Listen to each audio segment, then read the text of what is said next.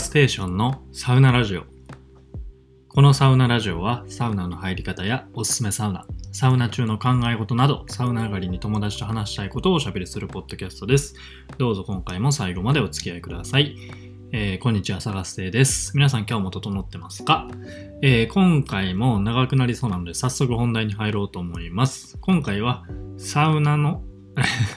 サウナの入り方完全ガイドというテーマで喋りたいと思います。えー、サウナの入り方に関しては、えー、っと、遡ること去年の9月、このサウナラジオのシャープ003の回で一度喋ってはいるんですけど、えー、っと、まだこのサウナラジオ始めたてでひよっこの時に配信しましたので、まあ、怖くて今から聞き返す気には全くなれませんけど、えー、僕自身もサウナ歴、それからラジオ歴もかす積み重ねてきたので、まあ、今一度話してもいいのかなと思って今回撮ろうと思います。えー、なんなら定期的にやってもいいのかなと思ってて、まあリスナーの数も右肩上がりで最近伸びてきていて、最近聞き始めてくださった方もいらっしゃると思いますんで、まあこういう需要のあるような話は何回やってもいいのかななんて考えてます。で、えー、今回は完全ガイドというだけあって、めちゃくちゃ詳しく話していくつもりです。まだ一度もサウナに入ったことがない人でも、これを聞けば大丈夫だと思いますんで、ぜひ参考にしてみてください。はい。それでは早速行きましょう。まずは、サウナを探すところから始めていきましょう。そんなとこからと思った方、若干いらっしゃると思うんですけど、もう完全ガイドですからね、もうめんどくさいぐらい詳しくしていきますよ、今回は。ということで、まずサウナ探しから。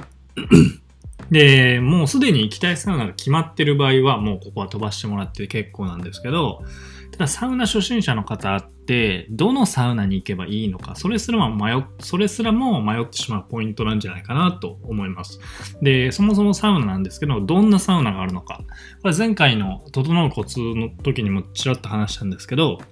まあ、僕らが普段身近に行けるサウナには大きく分けて3種類あると思ってて、えー、まずサウナスパ施設、そしてスーパー銭湯、それから、えー、普通の銭湯、街にあるような銭湯、公衆浴場ですね。この3つがあります。えー、サウナスパ施設は、え、この3つの中では一番クオリティの高いサウナ体験ができる場所で、まあ、いわばサウナ専門店みたいな感じです。値段も一番、一番高価で、まあ、大体2000円以上はすると思います。で、設備も充実していて、お風呂以外にもレストランがあったり、マッサージができるスパがあったり、あとは泊まれる宿泊施設があったり、いろいろと併設されていて、あのー、本当に一日中入れるような、そういう場所です。で、少し敷居が高い分、お客さんの質もすごく高くて、整うにはもってこいの環境ですね。で、次にスーパー銭湯なんですけど、まあ、初心者の方が最初に行くならスーパー銭湯が一番いいのか、いいんじゃないかなと個人的には思ってます。ま1000円以下で、えー、大体入れますし、このサウナスパ施設よりもお手頃でありながら、えー、っと、まあ、広くて綺麗で、まあ、カジュアルにサウナを楽しむことができると思います。スパ施設同様レストランとかマッサージがあるようなとこもあるんですけど、まあ、場所によってはジム併設されてるとこもありますよね。えー、そんな感じなんですけど、まあ、お客さんは、えー、割とファミリーだとか友達と大勢で来てる人が多くて、まあ、なんて言うんでしょう、周りの雑音っていうのが気になってしまって、サウナ施設よりはちょっと整えるのはちょっと難しいかなっていう環境ではあります。まあ、良くも悪くも一番敷居が低いので、あのー、その、行きやすいっていう面もありつつ、ちょっと、その、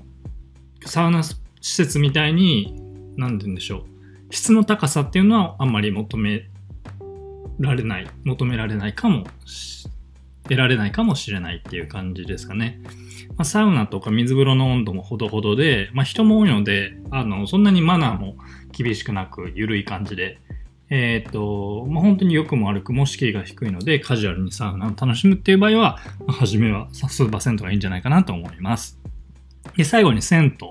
ですね。最近の若者はあんまり馴染みがないかもしれませんね。僕もサウナにはまるまでは一度も行ったことありませんでした。で、でも、数は多くて、一番身近なサウナがこの銭湯なんじゃないかなと思います。多分一番家の近くにあるのも、皆さん知らないだけで意外と周りに銭湯ありますんで、多分銭湯が一番近くにある人が多いんじゃないかなと思います。ね、値段は地域によって、あのー、まあ、大体固定で決まってるんですけど、まあ、大阪で、えー、今10月から490円。で、東京は多分480円になったと思うんですけど、まあ、これぐらいで大体500円以下で入れるところが多いです。この3種類の中では一番低価格で入ることができますね。ただ、今のなってはちょっと、なんて言うんでしょう、昭和の文化という感じがあって、ある意味、敷居は一番高いかもしれませんね。よし、サウナに入りたいっていう、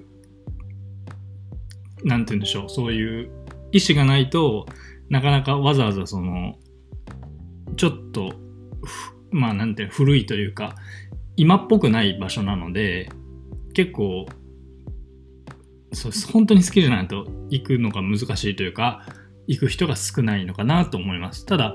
値段はお手軽ですし、距離的にも身近な距離でサウナを楽しめるので、まあ、サウナにとってはすごい大きな魅力のある、えー、そういった場所です。今となっては僕自身も銭湯サウナに一番お世話になってます。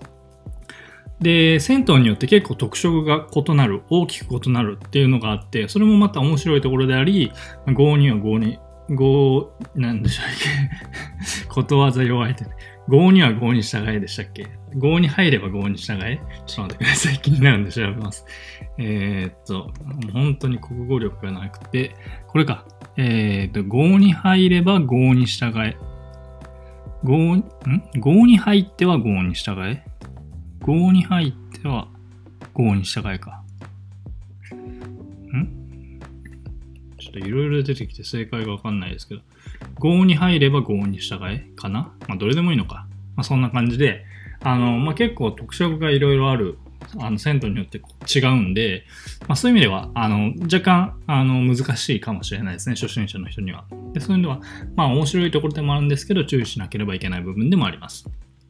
で、さっきも言ったように、初心者の方はまず行きやすいのはスーパー銭湯かなと思います。スーパー銭湯から始めて、まあ、慣れてきた頃にサウナ施設に行って、で、そのサウナ、その高級なサウナを体験して感動してサウナにはまって、で、銭湯に通うっていうのがお決まりの流れかなと思います。はい。で、まあ、こんな感じでサウナを大きく分けて3種類あるんですけど、サウナ探しですね。どこに行けばいいか。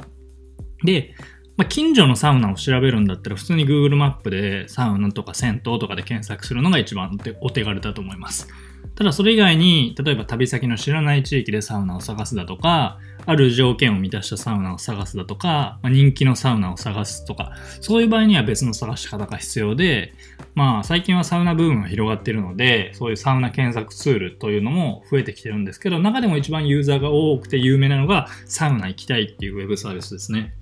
え、全国のサウナによって集められたそういうサウナ情報が集約されていて、サウナとか水風呂の温度はもちろんのこと、えー、アメニティがあるかとか、整い数がどれくらいあるかとか、そういうのまで細かい情報を知ることができます。で、そのような情報を検索することも、えー、できて、お目当てのサウナに巡り合いたいときは、まあ、必ず使いたいサウナ検索するですね。だから本当に大阪でサウナ施設で、えー、水風呂がこれぐらいの温度で、みたいな、そういうタオル使い放題で、みたいな、いろいろと、その、検索してって、もう、本当に、なんて言うんでしょう、お好みのサウナを見つけることもできるし、その旅先、僕がよく使うのは旅先で使うんですけど、その、どれぐらいのお客さんが今まで来てるのかっていうのを見ることができて、あ、ここのサウナこれぐらい人気なんだなとか、えー、この地域のこの市のこの国はこういうサウナがあって、まあ、サウナの温度的にはこのちょっと厚めのところもあれば、えー、ちょっとぬるめのところもあるんだなとか、あ深い水風呂があるんだなとか、そういうのを調べるのには、まあ、Google マップよりもそういう詳しい情報を知ることができておすすめです。で、サウナに行った後は、サ活という、カタカナのサに活動の活、サ活として自分のサウナ記録を残すこともできて、まあ、そういう使えば使うほど進化していくっていう、そういう、えー、ツールですね。で、全国のサウナはもう必ずと言っていいほど使ってると思いますんで、このサウナ行きたいを使わない手はないですよね。ということで、ね、まずはサウナの探し方について話しました。はい。なので、まあ、最初は家の近くのスーパー銭湯を探して、まあ、あるいはサウナ行きたいでちょっと行ってみたいサウナを探して、あの、行ってみる、そう見つけるのがいいんじゃないかなと思います。おすすめはさっき言った通り、スーパー銭湯にまずは行くのがいいかなと思います。はい。ということで、まだサウナの探し方についてなんですけど、すでに10分喋ってしまいました。なので、えー、っと まだまだ続きますんで、多分これは前後編に分けることになると思います。ちょっと前編どこまで行くか話しながらちょっと決めたいと思いますけど、どんどん行きましょう。そして次は、えー、実際にお店に行ったところから話していきますよか。まず入店について。えー、ここからなんですけど、えー、サウナ施設数パーセント、銭湯によって若干やり方が異なってくるので、それぞれ分けて説明していきたいと思います。えー、それではまず入店していきましょう。えお目当てのお店に到着したらまずエントランスの扉から中に入ってください。はい、当たり前ですね。はい。で、まずやることは、靴を脱いで、下駄箱に靴を入れてください。これは大体どこも統一されてます。サウナ施設とスーパー銭湯の場合は、大体鍵付きの下駄箱になってるので、靴を下駄箱に入れて、鍵をかけて、鍵は大事に持っててください。で、銭湯の場合は、下駄札って言って、番号が書かれた木の札。これが鍵代わりになってるので、下駄箱に靴を入れて、扉を閉めて、その下駄札をパコッと外したら鍵がかかるんで、そういう感じで下駄箱を、えー、大事に持っててください。で、この下駄箱、あ、下駄箱じゃない、下駄札って、あの、見たことない人は多分わかんないと思うんですけど、まあ、調べてみてください。なんか靴を脱ぐタイプの居酒屋とかでもたまにありますよね。うん。なんで意外と見たことある人多いかもしれないですけど、それです。桁札をなくせず持っててください。で、コロナ禍になってからは、えー、エントランスで何？消毒液とか体温計とかがあったりするので、そちらも忘れずにしてください。はい。で、これで入店ができました。で、次、受付をしていくんですけど、えー、まず、サウナ施設の場合、サウナ施設の場合は、だいたいその下駄箱の鍵をカウンターのスタッフさんに渡します。で、入場料を先に払います。時間別で料金が変わるんですけど、例えば1時間だったらいくらとか、3時間だといくら、フリータイムだといくらっていうのがあるので、それを選んで、えー、会計をまず済ませます。で、会計を済ませたら、ロッカーの鍵っていうのをもらえます。で、このロッカーの鍵はリストバンド型になってて、こう腕に、腕に巻けるような感じになってるんですけど、えっ、ー、と、サウナ施設って結構浴室以外にもいろいろと館内の過ごし方があるんですね。さっき言ったみたいなレストランでご飯食べたり、えー、マッサージ受けたり、なんか休憩スペースみたいなところでゆっくりしたり、なんか漫画読むとこがあったり、みたいな感じで、いろいろ過ごし方があるんで、この荷物っていうのをとりあえずロッカーに入れとくんですよ、ずっと。で、えー、っと、そのロッカーを受付でまずもらえます。リストバンド型のロッカーの鍵を。なので、その、下駄箱の鍵と交換で、そのロッカーの鍵を次もらうみたいな。で、それは、えー、肌身離さず、お風呂に入っている時もずっと腕に巻いておいてください。はい。で、結構大きいロッカーですね。あの、なので、えー、っと、結構しっかりしたロッカーなので、割と大きめの荷物でも入ると思います。はい。で、場所によっては、館内着も受付で受け取る場合があります。で、そうじゃない場合は、ロッカールームとか、あとは浴室の、えっ、ー、と、出たところとかにサイズ別で館内着が置いてあるところもあります。さっき言ったみたいにいろんな過ごし方があるんで、えっ、ー、と、何？館内ではその館内機を着た状態で、荷物はロッカーの入れた状態で、えー、いろいろ楽しんでもらうっていう感じになりますね。はい。で、えっ、ー、と、ロッカーの鍵にはバーコードがついていて、入館料以外、最初に支払った入館料以外、例えばレストランでの飲食とか、マッサージとか、そういうのの会計は全部このバーコードで管理します。で、体感時にまとめて生産します。なので、ロッカーの鍵、これはリストバンド必ず腕に巻いて携帯するようにしておいてください。逆にこれさえ持ってれば、えー、館内のサービスはいろいろ受けることができます。はい。なので、えー、サウナ施設の場合は、ゲーター箱の鍵を、えー、受付のところに持って行って、えー、支払いも済ませてで、そしたらロッカーの鍵もらえるんで、そのロッカー番号、指定されたロッカーに荷物を入れて、えー、受付完了という感じになります。で、えー、館内機がもらえ、館内機をもらえる場合もありますという感じです。はい。えー、これがサウナ施設の場合ですね。次、えー、スーパー銭湯ですね。えー、スーパー銭湯の受付方法は結構場所によってまちまちで、初めて行くところだと僕も迷ってしまうんですけど、まあ、順番に説明していきたいと思います。大体3種類です。えー、1つ目のパターンは、サウナ施設と同じパターン。受付時に下駄箱の鍵を渡して、これ渡さない場合もありますけど、渡して、まあえーロッカーの鍵と、えーあーロッカーの鍵をもらう。で、そのロッカーの鍵にはバーコードがついていて、リストバンド型になっていて、えっ、と、支払いは全部これで済ませますよっていうパターンです。で割と大きめの施設、それこそレストランがあったり、マッサージもついてたりみたいな、館内で割と他で支払う場所が多い時は、時には、えーと、サウナ施設のように、このバーコード付きの、えーロッカーの鍵をもらうっていうパターンが多いです。はい。で、同じように支払いは体感時にまとめて生産します。で、えっと、サウナ施設の場合は入場料だけ先に払うところが多いんですけど、数パーセントの場合はその入場料すら、えー一番最後にまとめて支払うところが多めな印象です。はい。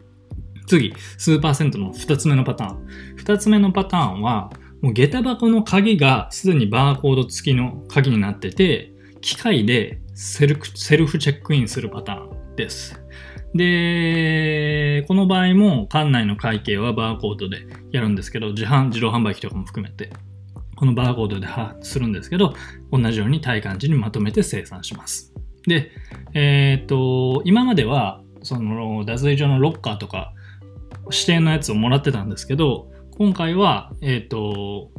下駄箱の鍵にバーコードがついているので、えっ、と、特に、その、脱衣所のロッカーに関しては指定はありません。なので、脱衣所のロッカーは空いてるところを好きに使ってください。なんですけど、今持ってる鍵は、えっ、と、下駄箱の鍵、これバーコード付きのやつ。それから、今から使う、え脱衣所のロッカーの鍵。なんで、鍵を2つ管理しないといけないんですね。まあ、な、そのお風呂に入ってるときは、下駄箱の鍵はその脱衣所のロッカーに入れたままで、まあ、ロッカーの鍵だけ持ってればいいんですけど、例えば館内でいろいろやるとか、あの、過ごす場合は、2つちゃんと管理しとかないといけないっていうのが注意点です。はい。で、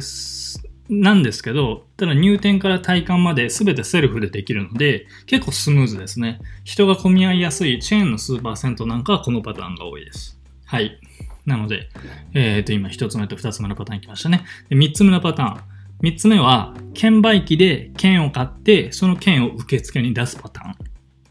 えー券売機は、だいたい現金のみなんですけど、まあ、場所によっては、あの、友人の受付、人が立ってる受付で電子マネーで払うこともできる場所もあります。で、この数パーセントで、えー券売機タイプの数パーセントの場合、なんか知らないですけど、下駄箱の鍵をかけるのに100円玉がいるっていうところがあります。もう、今時どんだけアナログやねんって僕は思うんですけど、普段あんまり小銭持ち歩かないんで、なんだよって思うんですけど、たまにあります。で、えっ、と、なので、今、えー下駄箱の鍵を持った状態で、それは自分で持ったまんま、えっ、と、券売機で券を買います。で、券を渡して、これは大体現金。えー券を渡して、えーそのまま脱衣所に行くって感じです。なんで、えっ、と、これも、脱衣所のロッカーは自由に選んでもらっていいんですけど、えっ、と、下駄箱の鍵と脱衣所のロッカーの鍵、これ2つ管理しないといけません。で、お風呂以外の設備あんまりない中規模の数パーセントとかこのパターンが多いですね。えー特に、だからお風呂入ってる時以外は脱衣所のロッカーは使わないと思うんで、そういうところは。あんまりその2つ管理しないといけないみたいな感じはないですけど、えっ、と、館内の会計には基本的にあの別で現金が必要になります。あの、自販機でなんかドリンク買うとか、まあちょっとした食事どころがあったら軽食買うとかも、えっ、と、特にそのバーコードのリストバンドみたいなのがないので、その都度その都度あの小銭で会計するっていう感じになります。なんで数パーセントの受付に関しては大きくこの3パターンですかね。えっ、と、まとめると、えーサウナ施設と同じように、えっ、と、受付でリストバンド、バーコード付きのリストバンドをもらうか、もう下駄箱の時点でリストバンド付きの鍵になってて、それで全部セルフチェックインをしていくパターンか、えっ、と、券売機で現金で券を買って、それを受付に渡して受付するパターン。大体この3パターンです。他にもちょっと細々したのはあるかもしれないですけど、まあ、大まかにはこんな感じだと思います。はい。ちょっと疲れてきました。まだ受付の段階なんですけどね。ちょっと疲れてきましたね。はい。で、次、銭湯。え銭湯も大きく分けて2種類に分かれていて、えっ、と、古い銭湯とかだと、もう玄関ののれんをくぐったら、えっ、と、男湯と女湯、もう扉の時点で分かれているパターンがあります。この場合は、入っても、扉を入ったらもうすぐそこが脱衣所になってるんですけど、その扉入ってすぐのところに、番台と呼ばれる、なんて言うんでしょう、スタッフさんが座っているちょっと見張り台みたいなところがあるんですよ。で、それが、番台が、番台に、えー、多分、ほとんどの場合、スタッフさんが座ってくれてるので、そこでまず支払いをしてください。大体現金とか回数券を使います。で、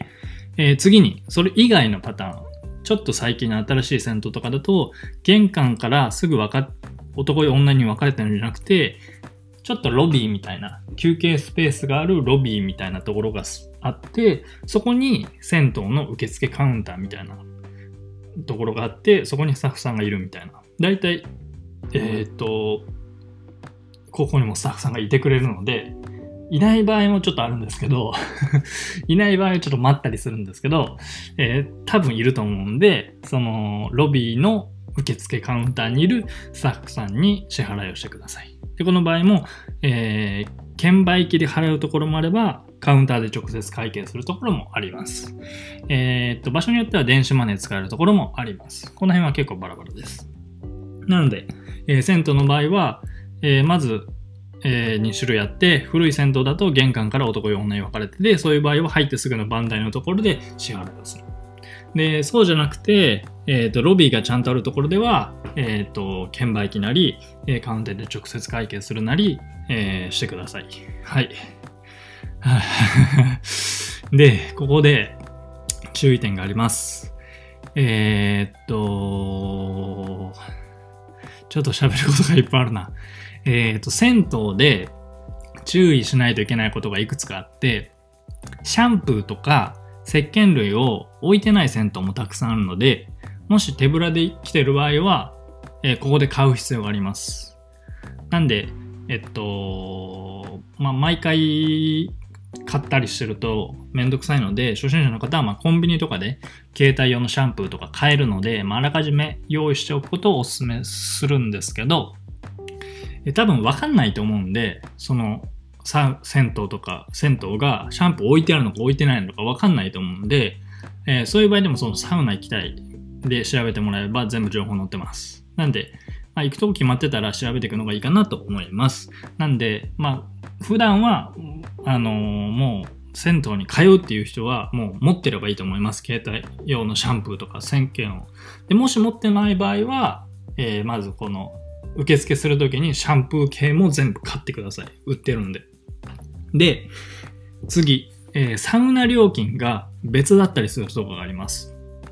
その場合は、サウナ料金もちゃんとそこで払います。例えば、普通にお風呂だけ入るんだったら、その490円なり480円でいいけど、サウナには別で100円払ってくださいっていうところがあったりします。そういう時は、あのーなんて言うんでしょう。知らずに入ると、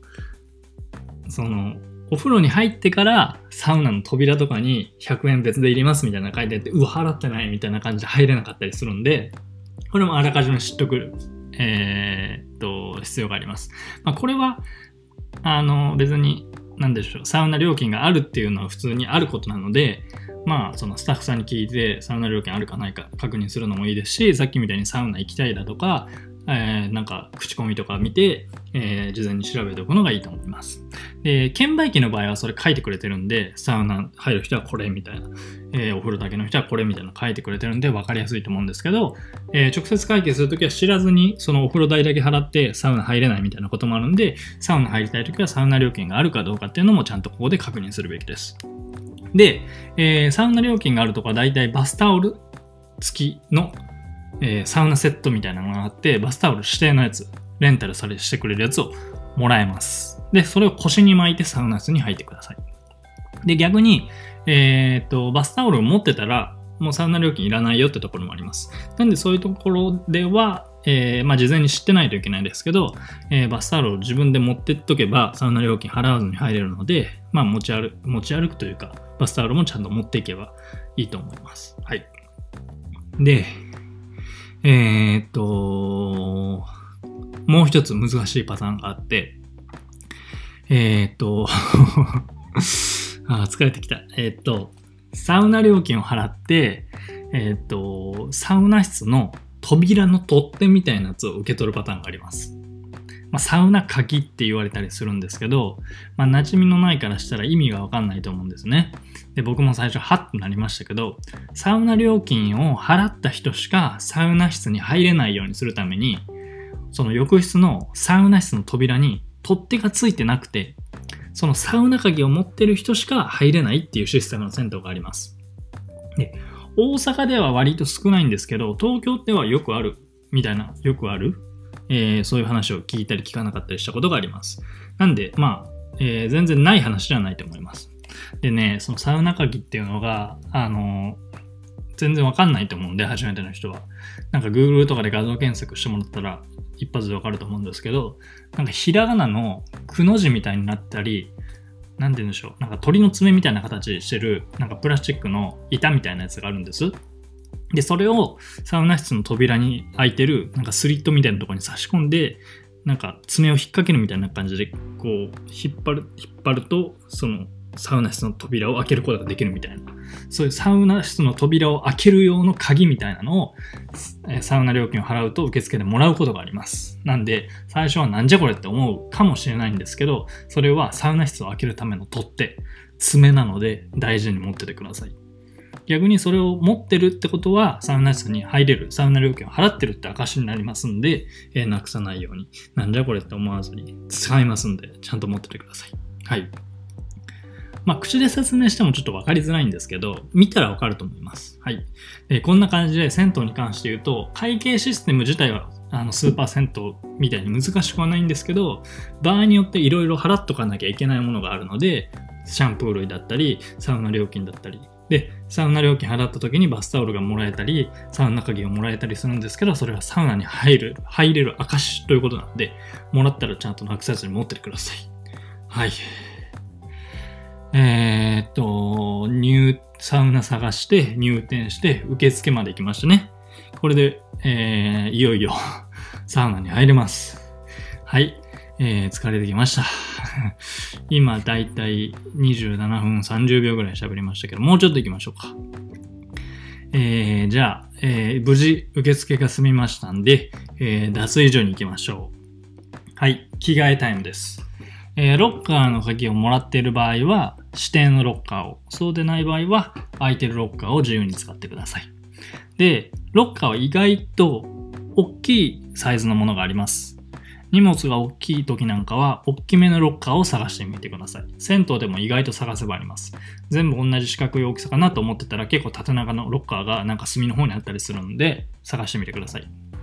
で、着替えたら浴室にレッツゴーです。はい。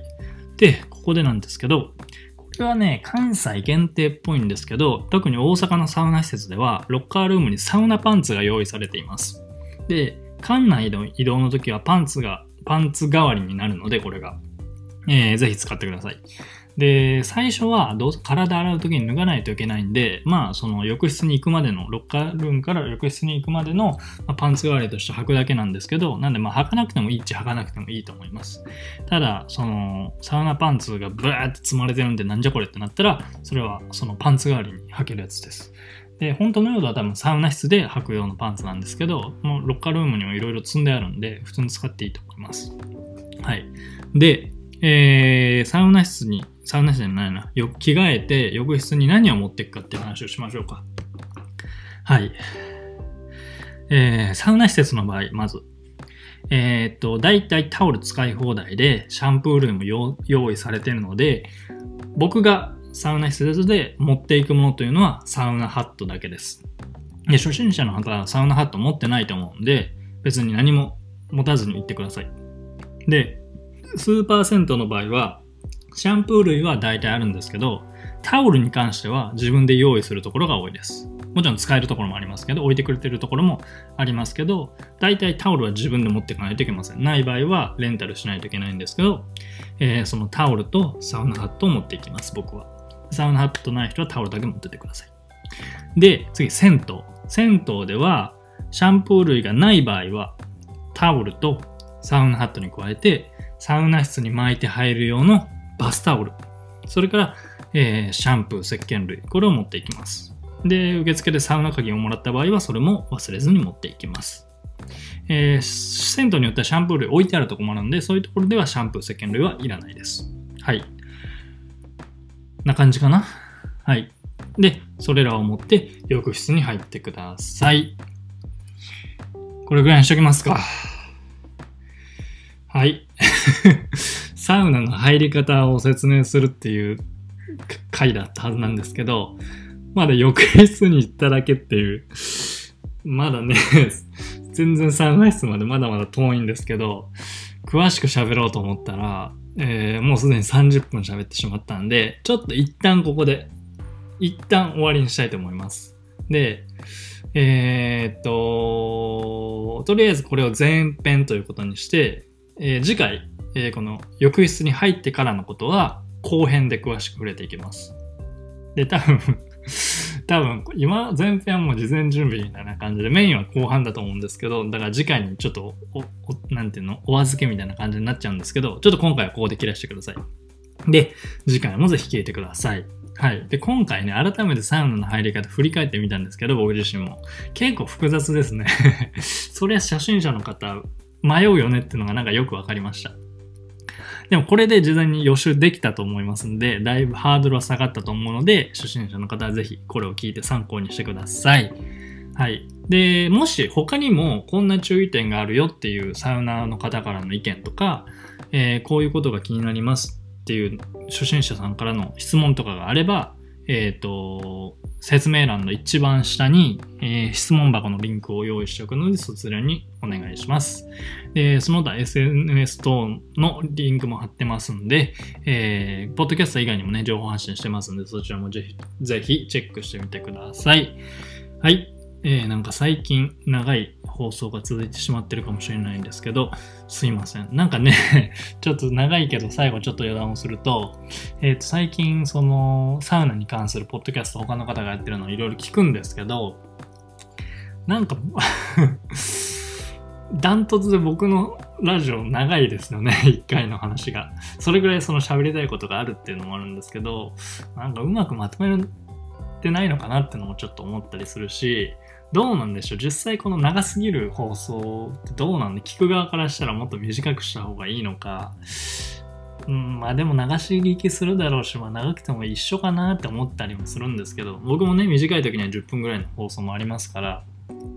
うん、そこはちょっと迷ったり迷わなかったりしてるんですけど、まあいいです。喋りたいことを喋るポッドキャストということでしてますんで、まあちょっといろいろ意見あれば教えてください。はい。じゃあもう、はい、雑談も終わり。えー、いよいよ終わり。ということで、えっ、ー、と、なんかあるか？なんもないね。はい。それではまた次回お会いしましょう。皆さん、良い整えを。